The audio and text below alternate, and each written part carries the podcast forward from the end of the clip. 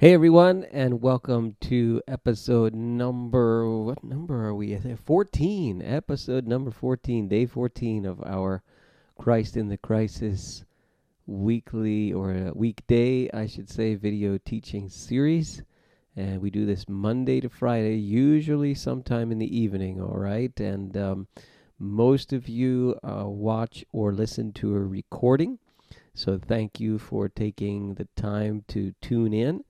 And uh, remember as well, okay, remember as well that uh, on the 31st of May, we will be testing you on this material. And in a fun way, uh, we're going to give away an iPad on that day, May the 31st. All right, so if you've got the internet in your house and you've got two devices, one to watch the questions and one to answer the questions, you can join in with us. And I promise you, we will uh, give that away. And I'll put the little announcement on the screen just so you remember, okay? And um, so join in with us, share this feed with friends uh, and people who may not be Christians at all. Uh, I have discovered that in this time, people are all over the internet looking at all kinds of stuff. Some of it is absolute nonsense, but people are looking for something to do and for some kind of video, audio, video content to engage them. So, we're talking about Christianity, of course. We're talking about the book of Acts in the Bible's New Testament and the, the, the hope that we can have of forgiveness of sin in Christ and of an eternity with Him where we don't have to be afraid even of death itself. That's really, really good news, all right? And that's what we are going through. And so we are in the book of Acts here, and uh, we're starting chapter 8, uh, just finishing when Stephen, the first martyr of the new church, was uh, stoned uh, under the authority, as it turns out, of Saul of Tarsus, who we'll meet in chapter 9. Um, and so uh, we move into chapter 8. Uh, Stephen has been persecuted. He is a, a, a, a Jew, but a Jew who had adopted Greek customs, or what's called a Hellenistic Jew. And um, for his preaching, he was arrested, brought in front of the Sanhedrin, just like Jesus, accused in a very similar way, just like Jesus, and uh, was ultimately stoned to death. And so we get to Acts chapter 8 and verse 1. And this stoning, this murder, has triggered a persecution. On that day, a great persecution broke out against the church in Jerusalem and all except the apostles were scattered throughout Judea and Samaria. This chapter has so much content in it, I will not be able to do it in one day. Uh, we're going to stretch it into tomorrow. There's just so much important stuff that's going on, foundational.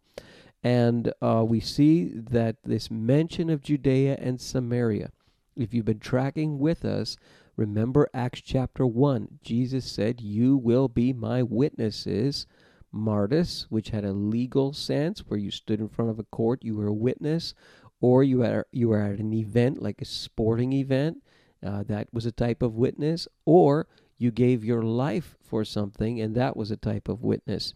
You will be my witnesses in Jerusalem and Judea, the province, and Samaria, the neighboring province, and in the uttermost parts of the world, all over the world. And here you see, lo and behold, chapter 8, a persecution triggers the movement of the church outside of the city to Judea and Samaria. Now, the province of Judea is one thing, but Samaria is altogether different. Uh, the people in Judea and the people in Samaria did not get along uh, John, I believe it's chapter 4, you have the story of Jesus and the Samaritan woman at the well. There's a historic rift between the the Jews and the Samaritans as they're called or those in Judea, those in Samaria because of the ancient uh, Assyrian invasion in the 8th century BC where they conquered Israel to the north um, and uh, uh, uh, Judea would have been conquered, or Jerusalem would have been conquered by the Babylonians, uh, which is to the south. But the Assyrians, when they conquered, they would uh, interbreed, to use a crude word, with the lands of the people who they conquered. And the Samaritans were th- the result of this. And so the Jews in Judea never regarded Samaritans as true Jews. And that's just a brief synopsis of it, but there's a huge rift between them. And here you see, wow, they're scattered to Judea and Samaria. Hmm. Godly men buried Stephen and mourned deeply for him. Just a little lesson. Uh, when a person is a believer in Christ and they die, you are to mourn. You are to mourn deeply, but you mourn with a hope and not a hopelessness, but a hopeful mourning. Um, but Saul began to destroy the church, going from house to house. He dragged off both men and women and put them in prison. He did this for religious reasons. Saul was a very religious man, and he did this because he thought that Christianity was false and Jesus was an impostor and he was misleading people. The movement was misleading people.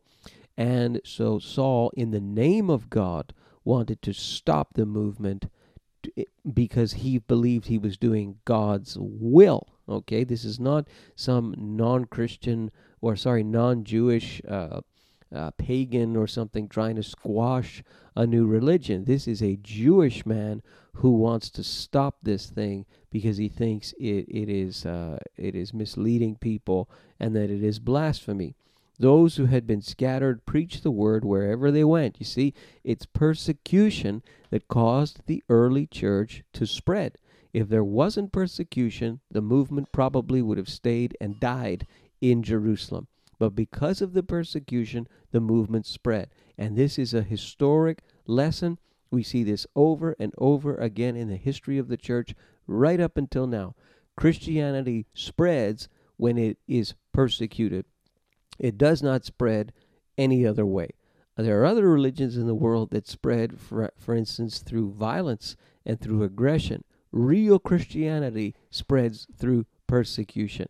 And I know that the church uh, in Christendom has has historic blood on its hands uh, because there have been many things that have been done in the name of Christianity that were aggressive and uh, but real Christianity does not spread that way. That's that's not real Christianity.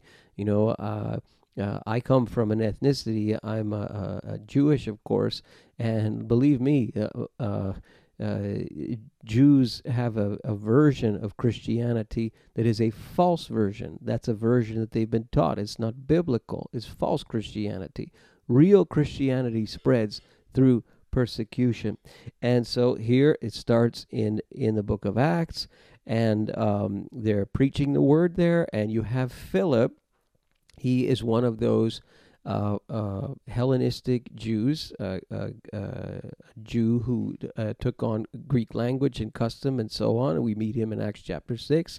And he goes to Samaria. Whoa, no man's land and proclaimed the Messiah there. And when the crowds heard Philip and saw the signs he performed, there's that power of God accompanying him, they all paid close attention to what he said, wouldn't you?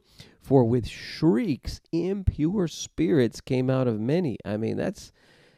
I've seen that a couple of times, okay, in over 20 years of ministry, and that's quite something to see. I've only seen it about twice and many who were paralyzed or lame were healed. So there was great joy in that city. And remember the crisis of miracles that we we talked about on Sunday.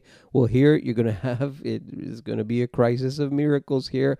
For now, for some time, a man named Simon had practiced sorcery in the city and amazed all the people of Samaria. So these miracles and this preaching of Philip is going to confront people. Uh, in particular, uh, one person, Simon the sorcerer. He boasted that he was someone great, and all the people, both high and low, gave him their attention and exclaimed, This man is rightly called the great power. They followed him because he had amazed them for a long time with his sorcery. This guy's into the occult, is what he is. But when they believed Philip as he proclaimed the good news of the kingdom of God and the name of Jesus Christ, they were baptized, that is, in water, both men and women. Uh oh, confrontation because Simon is he wants power. He wants uh, people to revere him for his supernatural ability. So, what does Simon do? He believes and was baptized, seemingly believes and was baptized. You'll see uh, that he his conversion wasn't really genuine, and he followed Philip everywhere, astonished by the great signs and miracles he saw. And when the apostles in Jerusalem heard that Samaria had accepted the word of God, they sent Peter and John to Samaria. We're going to stop there because something incredible happens uh, when Peter and John get to Samaria. But the overall point of what we see tonight is that uh, the church grows and spreads when the church faces pressure. Real Christianity grows when it faces pressure. You will grow as a follower and a disciple of Jesus when you face opposition, when you face pressure, when you face resistance. You will see yourself grow. And right now, we live in a time and culture and world where there's all kinds of disruption, resistance, pressure. We're being squeezed in just about every way. It is a prime opportunity for the message and the hope of Jesus to be spread and for people to grow in their faith and hope. We can our sins can be forgiven today. We can be assured of eternal life. Again, we do not have to fear death. That is the good news of Jesus. So I hope that if you're a follower of Jesus, you're spreading it. I hope you're sharing these messages and what we do on Sunday and whatever else you can find that proclaims the real Christian message. And uh, so I look forward to being with you again tomorrow for episode day number 15. Until then, God bless you.